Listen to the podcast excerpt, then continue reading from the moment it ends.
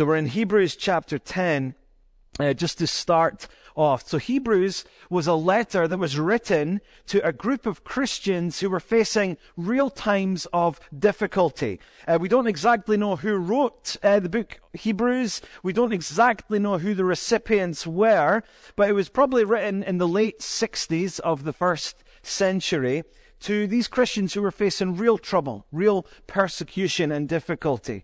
Uh, so we're actually going to pick it up from the last verse of chapter 10 so uh, if you cast your eye up a little bit from verse 39, you can see that there's talk of struggle. Look at verse 32. There's struggle and sufferings. We're going to read that in a moment. There's public persecution. There's properties being destroyed that mentions the need for endurance. And then the writer writes the following.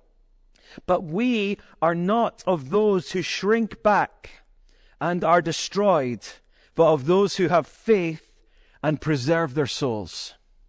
Now, confession time. You know, Scott said this series is there's going to be there's going to be moments and space, hopefully, uh, as we ponder these messages, respond to them here, and, and reflect on them through the week. Definitely going to be moments of repentance, confession, just being honest together as a church before God.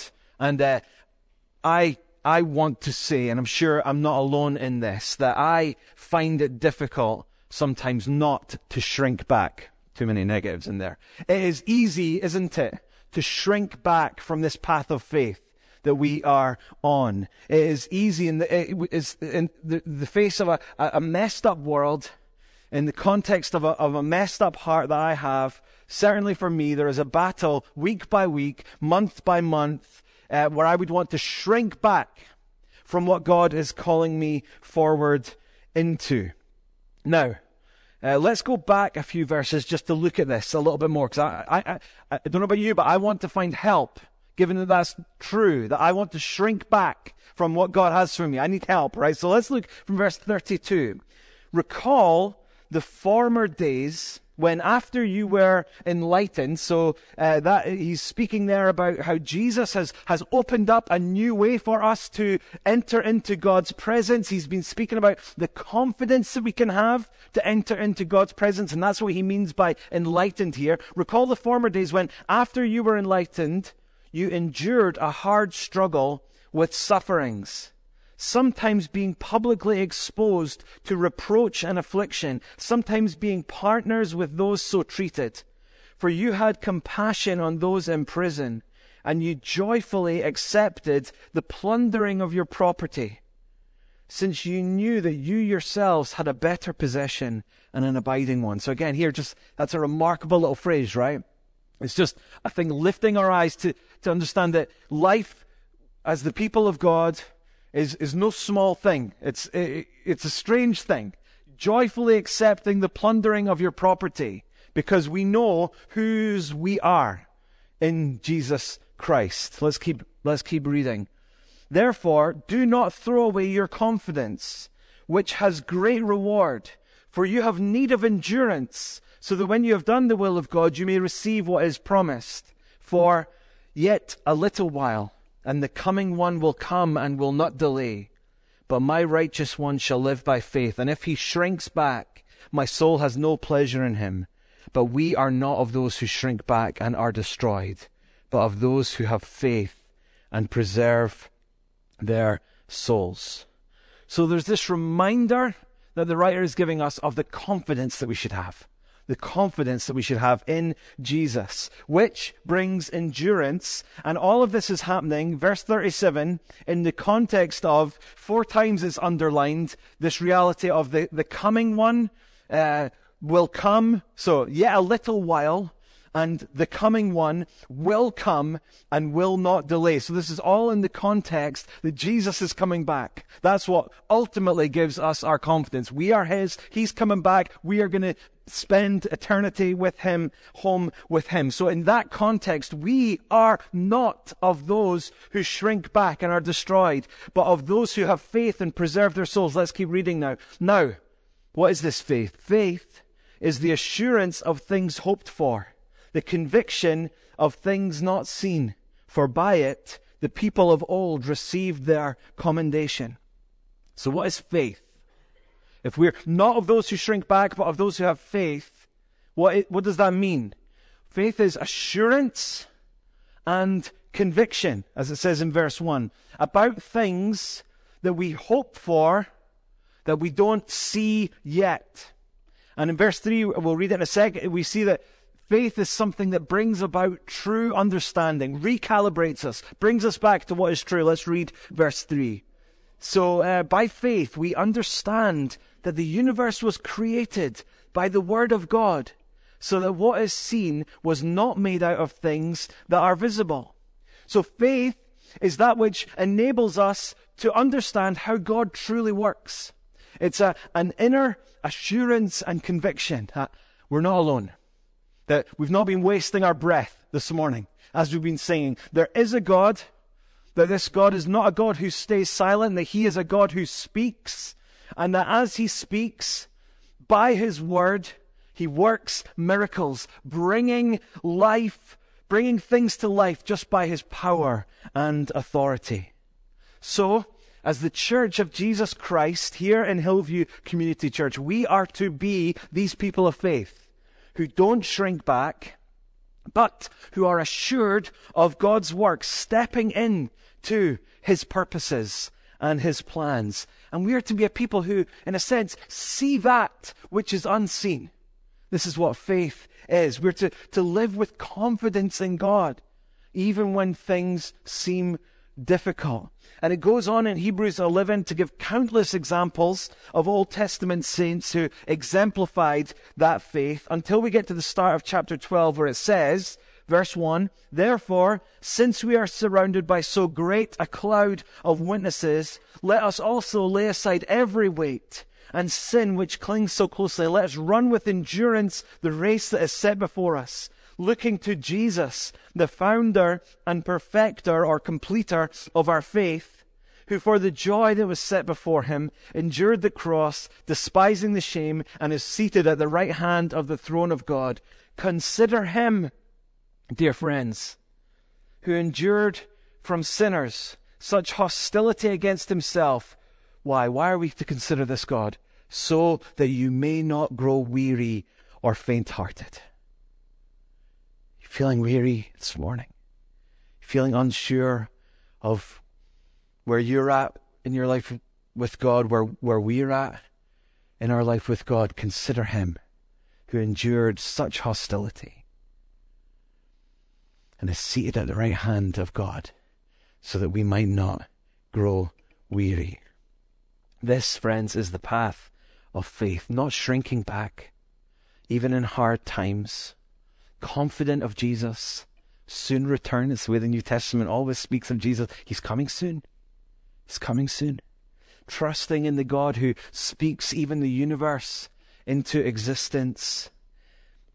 Having faith that He will continue that creating work, bringing about in us His purposes, even through the ministries that we are part of in this church. And in all of that, we're running forward with endurance the race that He has put before us, keeping our eyes on Jesus, the one who gives us faith, the author of our faith, faith, and the one who supplies all the faith we need. He's the perfecter of that faith. That's who we're to be, among other things.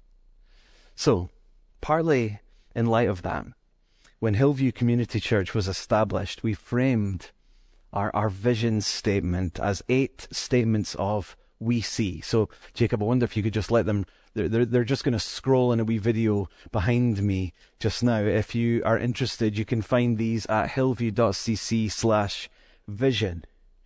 And uh, as we say, we see a church that, uh, the point of that is to, to make very clear we're not there yet. These statements are, by definition, aspirational. The things that we're hoping for and praying for by the grace of God. They're not things that we have achieved. They're not things that we have sorted out. We're praying that as God leads in His time, some of these things might come to pass for His glory. So we're taking six weeks to, to look at these and we're squeezing eight of these vision statements into six weeks And you know how much that pains me with my borderline OCD, but we're gonna, we're gonna make it work.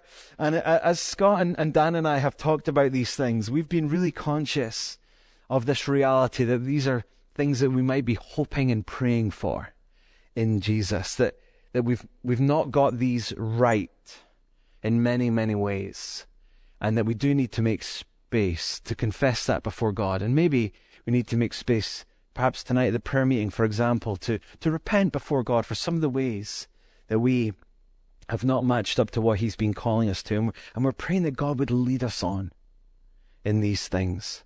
So Dan, Dan's over at Cantor uh, this morning, and a couple of weeks ago he shared how he thought he would sort of open his message up. And I, I like the way he put it, so I'm just going to quote from what he, he shared in a WhatsApp. He said, This series is an opportunity to listen, reflect, and become. We will listen to where God has called us to go together. These vision statements are a recognition of what God has said in the Bible and how He is leading us as a church. The point of this little series is for us to test whether that's true. Secondly, we will reflect on where we are at. How are we getting on with these things? Where do we need to repent? Where do we need to celebrate? Thirdly, we will become who we are. We are the body of Christ, and as a body, we seek to grow and mature how will we, empowered by the Holy Spirit, go forward together?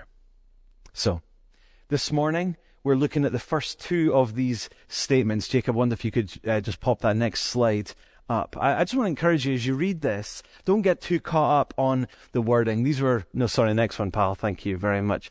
These were uh, written almost 12 years ago now, and to be honest, I think probably one or two of them at least need a wee bit of a revision. So don't get too caught up on the particular wording. But here's what they say. We'll just, I'll just read them to you. We see a church that is biblical. We will teach the Bible with integrity, passion, and humility. It will be our guide in everything we do. We will love the scriptures, finding different ways for all different ages to understand the glorious depths of God's word. We see a church, secondly, of authentic worshippers we will declare the greatness of God. We've been doing that, right? We will not be lukewarm in our praise. We will sing passionately, pray earnestly, listen attentively, and surrender ourselves regularly. Worship will be a 24 7 reality. We will look forward to Sunday gatherings with great joy and expectation. Was that you this morning at 9 a.m.?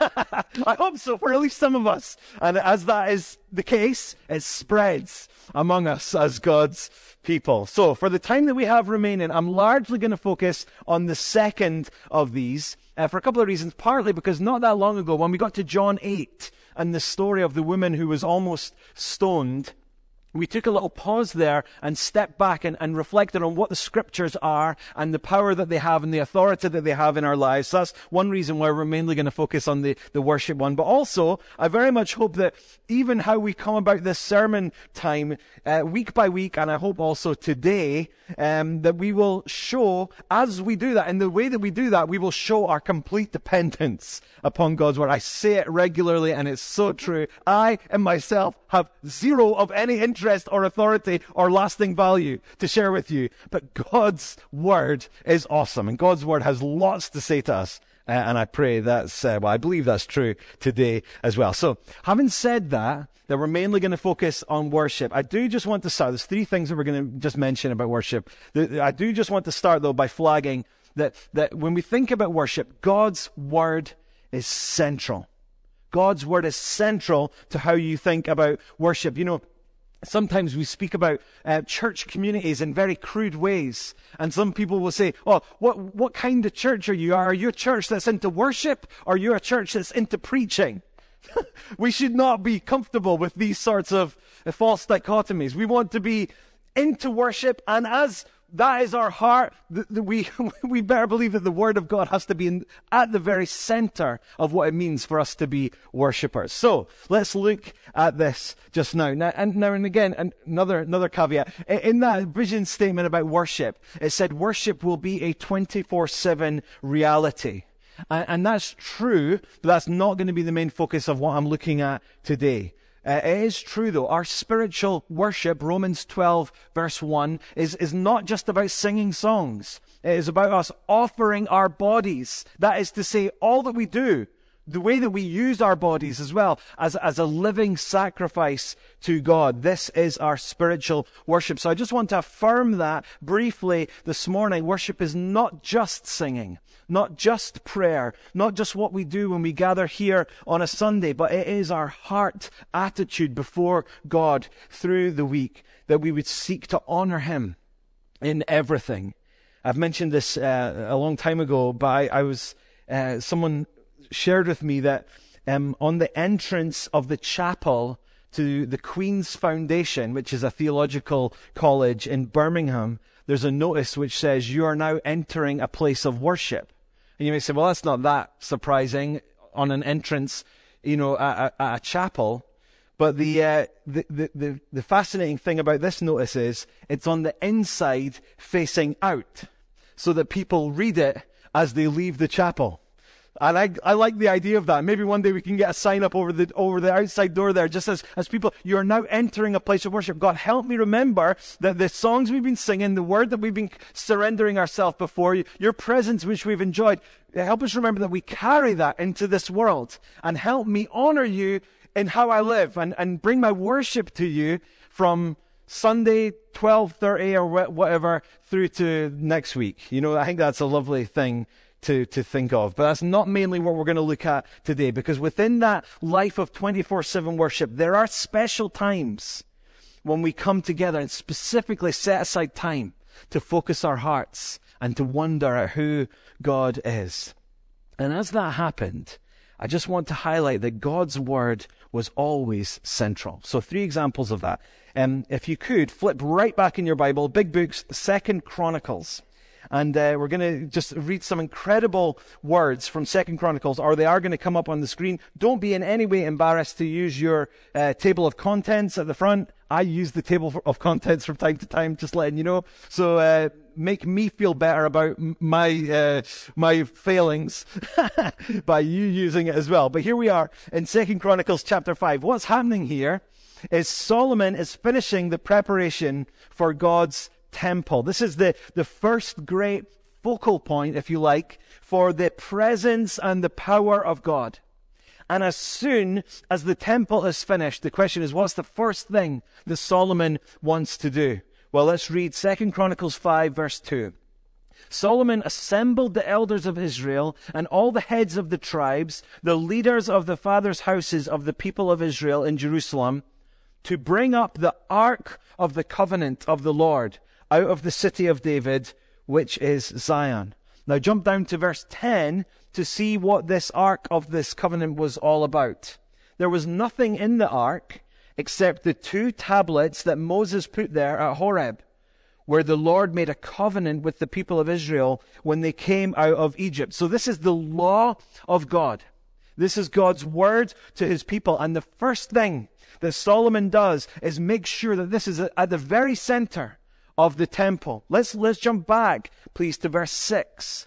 So it says, King Solomon and all the congregation of Israel who had assembled before him were before the ark, sacrificing so many sheep and oxen that they could not be counted or numbered.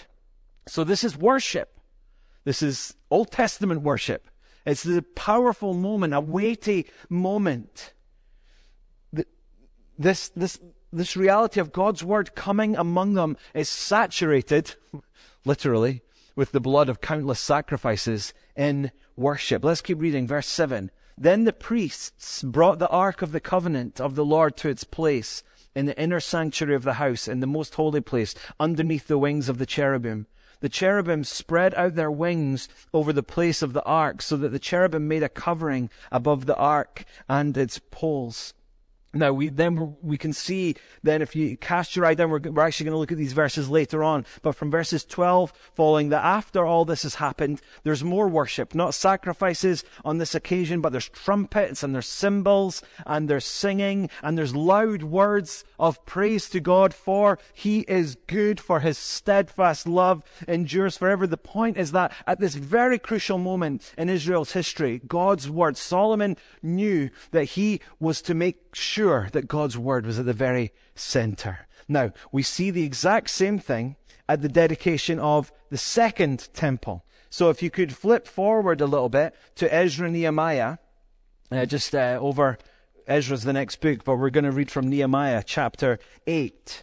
So in Nehemiah chapter 8, the walls, uh, the, the temple and the walls are now completed, restored. And look at how they mark this. Nehemiah chapter 8, verses 1 to 4. And all the people gathered as one man into the square before the water gate.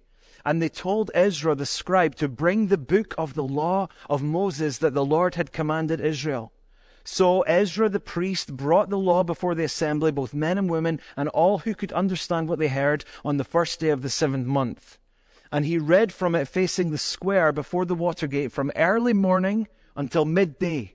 So that's about six hours or so of God's word being read in the presence of the men and the women and those who could understand, and the ears of all the people were attentive to the book of the law. And it says Ezra the scribe stood on a wooden platform that they had made for this purpose. And then it even says, look down to verse 8, please, where it says, They read from the book, from the law of God clearly, and they gave the sense so that the people understood the reading. One of the clearest mentions of, of preaching in the scriptures, where not only did they read the, the, the God's word for hours on end, but but Ezra was to give the sense, to explain it, to help people understand that. And again, we see that all of this is happening in the context of worship. Look down to verse 11. So the Levites calmed all the people, saying, Be quiet, for this day is holy. Do not be grieved. And all the people went their way to eat and drink, and to send portions, and to make great rejoicing because they had understood the words that were declared to them. So they're, they're entering into these feasts where they celebrate God's goodness, how God has stuck with them and has been gracious to them again and again. And right at the heart of this very special moment of rededicating the second temple, dedicating the sem- second temple to God, there's God's word right there in the mix. Final example, please. Turn over to 1 Corinthians 14. And we've said this before, the New Testament has very little to say on the details of what worship should look like in the New Testament. And, and it's a wonderful reason for that. The reason is so that across all cultures, across all times, we can take the principles of the scriptures, which are clear, and we can apply them into our lives and into our contexts. But 1 Corinthians 14 is one of the very few passages where we're given detail on what worship should look like in the church. So let's read from the second part of verse 26. It says there, well, 1 Corinthians 14, um, when you come together, each one has a hymn, a lesson, a revelation, a tongue, or an interpretation. Let all things be done for building up. So he's saying, Paul is saying so clearly, when you gather for worship, there's to be, there, there are to be a number of things happening in that time. There's to be singing. There's to be teaching. There's to be revelation from God.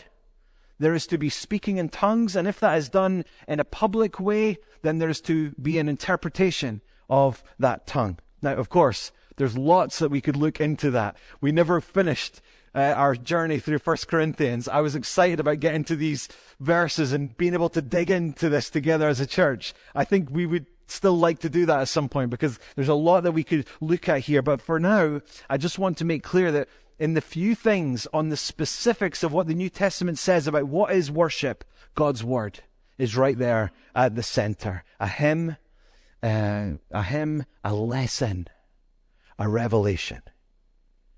God's Word at the center of our worship. Hillview, may that always be the case for us.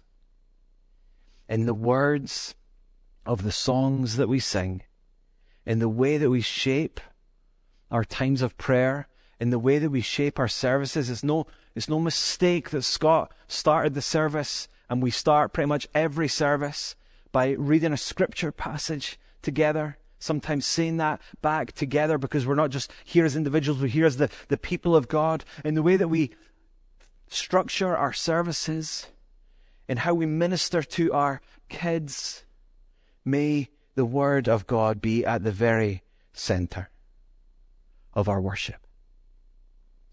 Here's the second thing I want to highlight as we think about our gathered worship. It's the importance of rejoicing in song. Rejoicing in song. When the people of Israel got together, there was great rejoicing in the presence of God.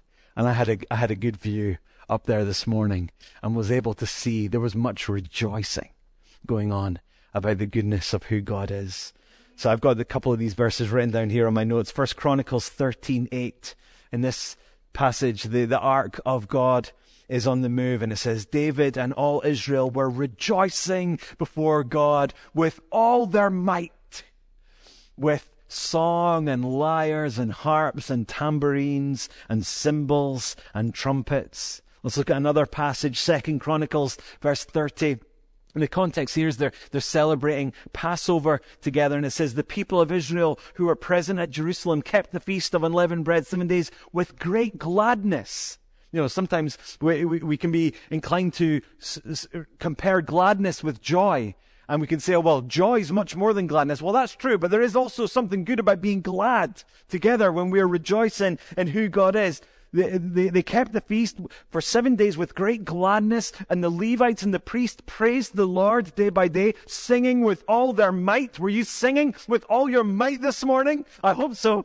Um, to the Lord, and Hezekiah spoke encouragingly to all the Levites who showed good skill in the service of the Lord. So they ate the food of the festival for seven days, sacrificing peace offerings and giving thanks to the Lord, the God of their fathers. Then the whole assembly agreed together to keep the feast for another seven days. It's like, you know, let's have a seven day retreat away as a church. We're going to worship God with great gladness. And at the end of it, point of order, can we do this again, please? Let's have another seven days. I love it. It says they kept it for another seven days with gladness. awesome. So in these times, there's this joy and celebration and music and singing play a crucial role. It is incredible how much music comes up in the Bible. And I know I'm one of those musical guys. I'm not just saying it because of that. Listen to this. There are 31,173 verses in the Bible. And there are over 1100, no, don't be shaking your head. There are over 1150 references to music. So on average, one out of every 27 verses of the Bible has a reference to music. That's incredible. There are almost 1200 chapters in the Bible. So that means on average, one verse in every chapter has a reference to music. It's a massive, Scott, you liking my stats? so there's this awesome uh, example of how we are to praise God with gladness through the gift of music. One more example. Second Chronicles chapter 5.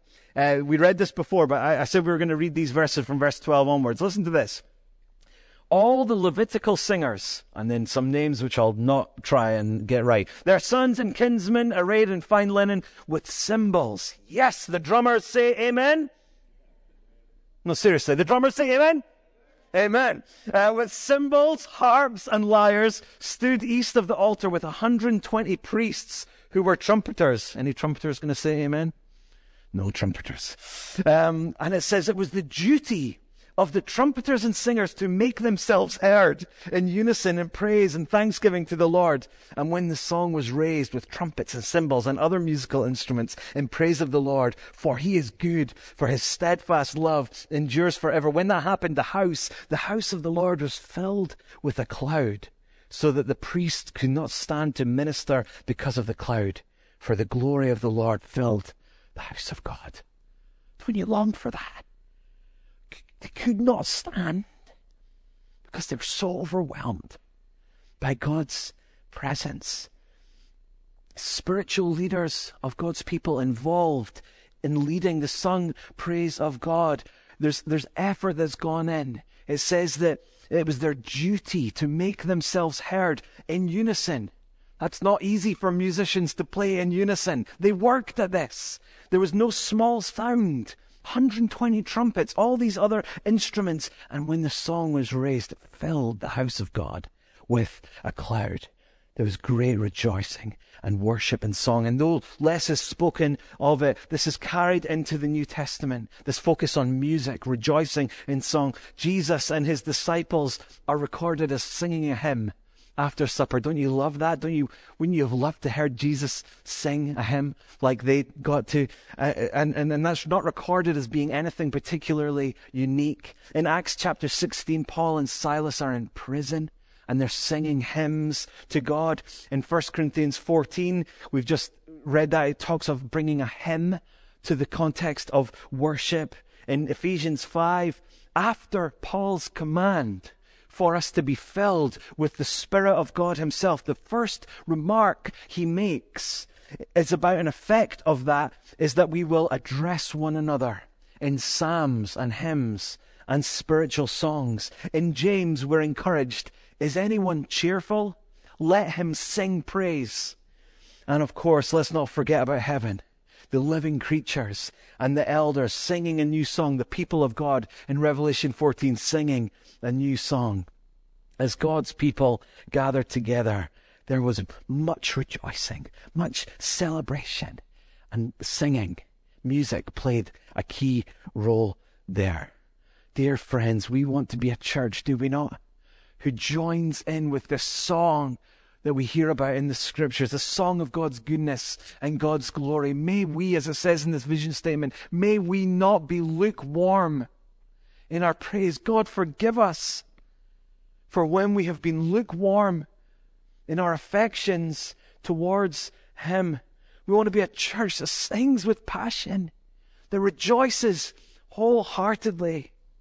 And we need you in this each and every single one of you. The people around you need to be rejoicing in song with all their might, and you play a crucial role in how that happens. You can encourage the person next to you. In uh, the start of the month, the Gospel Coalition uh, wrote a, a, a website, uh, sorry, an article, and the title was, it's riffing on a quote by Martin Luther. The title was, God doesn't need your singing but your neighbor does. Now, of course, God is pleased to hear our worship. He's pleased for us to be in a place of joy and celebration, but, but He doesn't need it. But I do. And you do. You need the people around you to be lifting their song of praise so that we can encourage one another together in this. And that infectious enthusiasm and joy in God spreads among us. So sing loud. Worship this great God of ours. Now, the other thing that we see when we highlight the, the, the gathered people of God together in worship, this is the last thing I want to highlight, is solemnity, repentance, and awe. Solemnity. Perhaps the most common descriptor used of the different gatherings of God's people in the Old Testament is that, that they were solemn a solemn gathering. Other translations use the word sacred or sometimes holy. The sense is that when God's people came together, there was to be a recognition of the incredible weight of that moment. In fact, uh, it's interesting, following on from the, the previous point, often they would have a seven day celebration together, and that would be followed by a day of solemn assembly at the end. And this was important to how God wanted his people to come before him. For example, of the seven feasts, so people of Israel, God had commanded them, instituted them to have seven particular special gatherings, feasts, to bring their worship to him. And all but one of them is listed as a solemn rest, a solemn assembly, a sacred assembly. God is saying, when you come in my presence, come with reverence, come with holy fear. I want you to come to me. I want you to rejoice, but do not lose sight of the fact that it's no small thing that I desire this connection with you. Come with humble gratitude. Come with acknowledgement of your need of me. Solemnity, repentance, as we know, God's people, just like us, did not always follow God's plans. Time and again, they went their own way, disregarding what God had called for them to, to do and to embrace by way of their, their pattern of life, rejecting God's perfect plan. And so, at different points through the history of God's people, there were moments where they had to recognize their sinfulness before God. So, I would invite you to find Ezra if you can, just a little bit on from Second Chronicles. And uh, we hear of the return of, of God's people to the land of Israel. And Ezra is lamenting the fact that God's people had not followed God's commands. And then look at what it says in Ezra chapter 9 from verse 15. It says this, O Lord, the God of Israel, you are just, for we are left a remnant that has escaped, as it is today. Behold, we are before you in our guilt, for none can stand before you because of this. Goes on, while Ezra prayed and made confession, weeping and casting himself down before the house of God, a very great assembly of men, women, and children gathered to him out of Israel, for the people wept bitterly. Do we have space for that? in our gatherings, in your life of worship. This is not an unusual thing to read of in the Old Testament. Number of times in the book of Judges, the people of God come together and they realize again that they've strayed from God's path. And it says they, they, they weep bitterly as they realize the way that they have wandered from God. So there's this solemnity there's this repentance. And then in the mix of all of that, there is this wonderful sense of awe. Think of, for example, the thunder and the lightning and the smoke on Mount Sinai when Moses receive, receives the Ten Commandments. It says in Exodus chapter 20 that the people stood far off in fear, trembling. Think of the, the pillar of cloud that would rest on the tent of meeting when Moses went to meet with God face to face. It says in Exodus 33 that the, the people would stand and watch and worship as this was going on. Think of the glory of the Lord that appeared to the people in Leviticus chapter 9 as Aaron made his offerings before God in the fire consuming the offering. It says that when the people saw it, they shouted and fell on their faces before God. Back to Second Chronicles, please, and we'll just read a few verses. Second Chronicles chapter 7 this time. Verses 1 to 3. This is, again, the, the narrative of the dedication of the temple. It's, Solomon has just prayed in chapter 6. It says, As soon as Solomon finished his prayer, verse 1 of chapter 7, fire came down from heaven and consumed the burnt offering and the sacrifices, and the glory of the Lord filled the temple, and the priests could not enter the house of the Lord because the glory of the Lord filled the Lord's house when all the people of Israel saw the fire come down and the glory of the Lord on the temple, they bowed down with their faces to the ground on the pavement and worshipped and gave thanks to the Lord, saying, For he is good, for his steadfast love endures forever. Exact same verse, verses as was quoted in Second Chronicles 5, this time there's, there's celebration, there's noise, there's trumpets. This time the people are on their face before God saying, You're good, you're good, your steadfast love endures forever. And, and, and just as we come to a close now, I just want to flag that there, there are so many in, in, the, in these passages that we've read, but in so many others, you cannot help but fail to notice when you read the Old Testament that the physical posture of the people of God is significant in terms of their engagement before Him. Throughout the Old Testament, as the people worshiped God, they were not always static and composed, but their bodies responded in different ways. Sometimes people lifting their hands, sometimes people dancing before God. And again, I had a privileged point of view. I saw one or two of you getting a bit groovy in the worship time, which was awesome. We'll love it. More of that, please. Be confident in your dancing and it'll spread like wildfire through the church. Sometimes people fell flat on their faces. Sometimes people would kneel. Sometimes people would bow. There was noise, there was movement. It was no neat and tidy thing. It was not just an intellectual thing. It was not just a heart thing as they responded to the wonder of who God was that manifested itself in certain ways. Dear friends, what do you see in the future? What are you praying that would come to pass in the future for Hillview Community Church with regard to how we hold the, the importance of Scripture and worship as we understand who we are as God's people? Is His Word at the very center of our lives and our worship? Are we rejoicing in song? Are we making space for solemnity, repentance, and awe? May God forgive us for the ways that we've been lukewarm in our praise and affections, and may He lead us on. His presence his goodness, His mercy at the very center of everything we do. I sent a message uh, to the elders uh, maybe, I don't know, a week ago or 10 days ago or something like that. And um, I don't know, maybe some of you have been following this. There's a Christian college in, I think it's Kentucky, called Asbury College. And um, uh, two two weeks ago, or just more than two weeks ago, um, something remarkable happened, and it's still kind of unfolding there.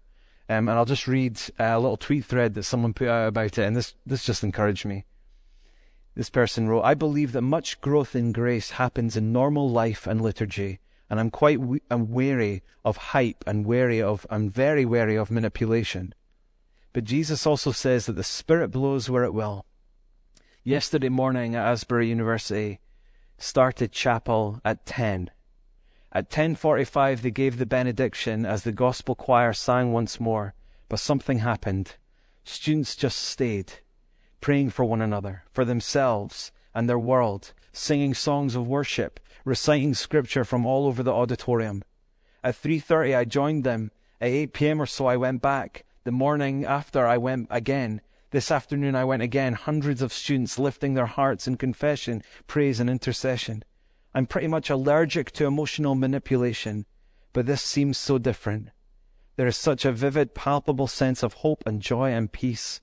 It was immediately obvious to me why no one wants to leave. The good news is truly so good and so beautiful. Taste and see that the Lord is good. And I'm just so thankful that God can do that. At any point, He can shake us and just remind us of the wonder of what it is that we get to do as we come here week by week, sing to Him and understand more of who He is and respond and ask Him to forgive us and ask Him to guide us and shape us as we move forward. Are we praying that there would be that sense of revival among us? Are we praying that we would be struck afresh, day by day, week by week, by the wonder of who God is? May it be. May it be Him. Let's pray.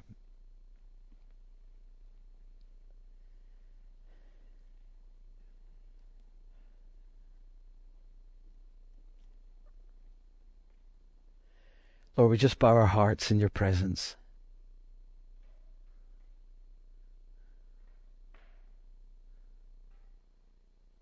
Holy, holy, holy is the Lord God Almighty, who was and is and is to come.